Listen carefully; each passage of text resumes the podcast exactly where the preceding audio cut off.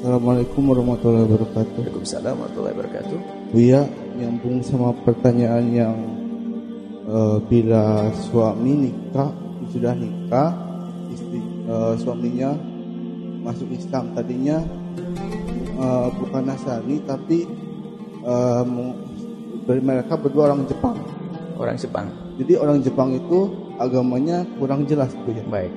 Jadi eh mereka nikah di gereja. Kalau Ya. berdoa di kuil dan kalau mati itu mereka dibakar. Jadi seperti agama. Gaduh-gaduh. Iya.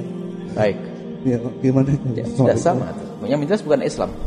Baik, terus yang Sudah. ditanyakan apanya? Sudah itu aja. Masya.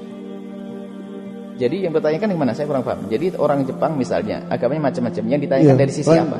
eh, ini eh, itu yang suaminya masuk Islam kan?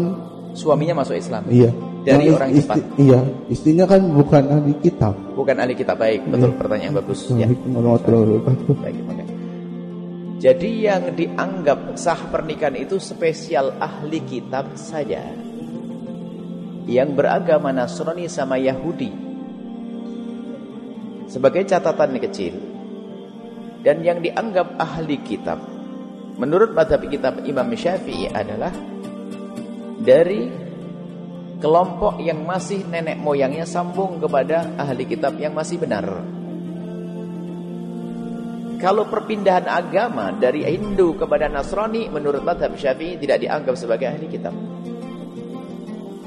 Sebab dia termasuk yang badal dinahu mengubah agamanya. Agama yang salah ke yang salah tetap tidak dianggap sebagai ahli kitab. Menurut madhab Imam Syafi'i. Cuma di dalam menyelesaikan masalah kadang tidak harus berpegang dengan madhab Syafi'i. Anggap saja ini. Kita mengikuti madhab Imam Malik. Kaum Nasrani yang ada di Indonesia dianggap sebagai ahli kitab. Kan begitu. Sehingga kasus masuk Islam tadi berlaku di situ.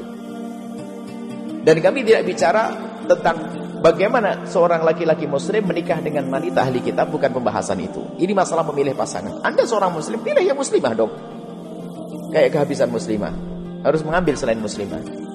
Karena Anda bisa berpikir dong. Gitu. Baik.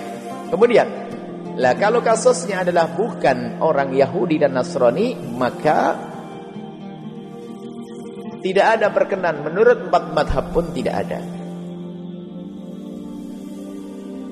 Kecuali dinukil dari seorang Mesir beberapa tahun yang lalu dalam satu tafsir yang masyhur akan tapi tidak dianggap oleh para ulama.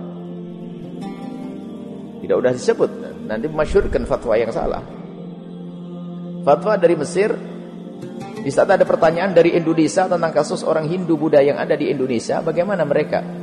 Dalam fikih empat madhab, tetap mereka tidak dianggap sebagai ahli kitab.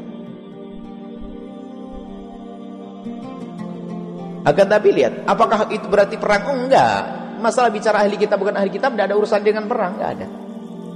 Nah, kalau kasus yang seperti itu, tadi seorang suami istri Jepang, agamanya adalah gaduh-gaduh, nikahnya di gereja, meninggalnya dibakar. Nah, ini pusing. Nah, bagaimana mereka itu? Nah, suaminya masuk Islam, maka spontan terputus. Kalau ternyata nanti pengen ketemu lagi kok istrinya nyusul, akad lagi nggak susah kok, suruh masuk Islam dulu beres nanti. Jadi nggak bisa dipertahankan karena apa? Su istrinya belum masuk Islam.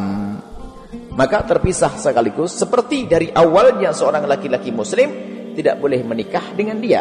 Maka di saat ada yang ini ada seorang suami dari suami istri Jepang atau Korea atau apa dengan agama mereka yang bukan Nasrani misalnya suaminya masuk Islam maka sekaligus terputus. Kalau ternyata istri nyusul masuk Islam enggak susah, akad baru lagi. Eh, seperti itu. Kemudian kadang ada pertanyaan tidak seperti itu. Sekarang ada yang memang susah pisah. Suaminya masuk Islam tapi istrinya masih dalam agamanya tapi bukan ahli kitab. Tapi baik-baik semuanya. Sehingga sang suami itu pun tidak bisa meninggalkan istri karena sudah punya anak banyak. Sang istri bilang, bagaimana ini kasusnya? Ya kalau bicara tentang dosa adalah dosa. Tapi imannya sang suami sudah lumayan. Dia menjadi ahli la ilaha illallah. Tetap yang dilakukan adalah salah, haram. Tapi kita hargai dia ahli iman. Tapi saya tidak bisa dengan istri saya. Sudahlah masuk Islam dulu. Lalu bagaimana? Ya sudah masuk Islam dulu. Jangan ditakut-takuti dulu masuk Islam dulu nanti akan bertambah. Belajar, belajar kuat imannya nanti begitu mudah nanti untuk menyelesaikan permasalahannya. Jadi seperti itu ya. Wallahu a'lam bissawab.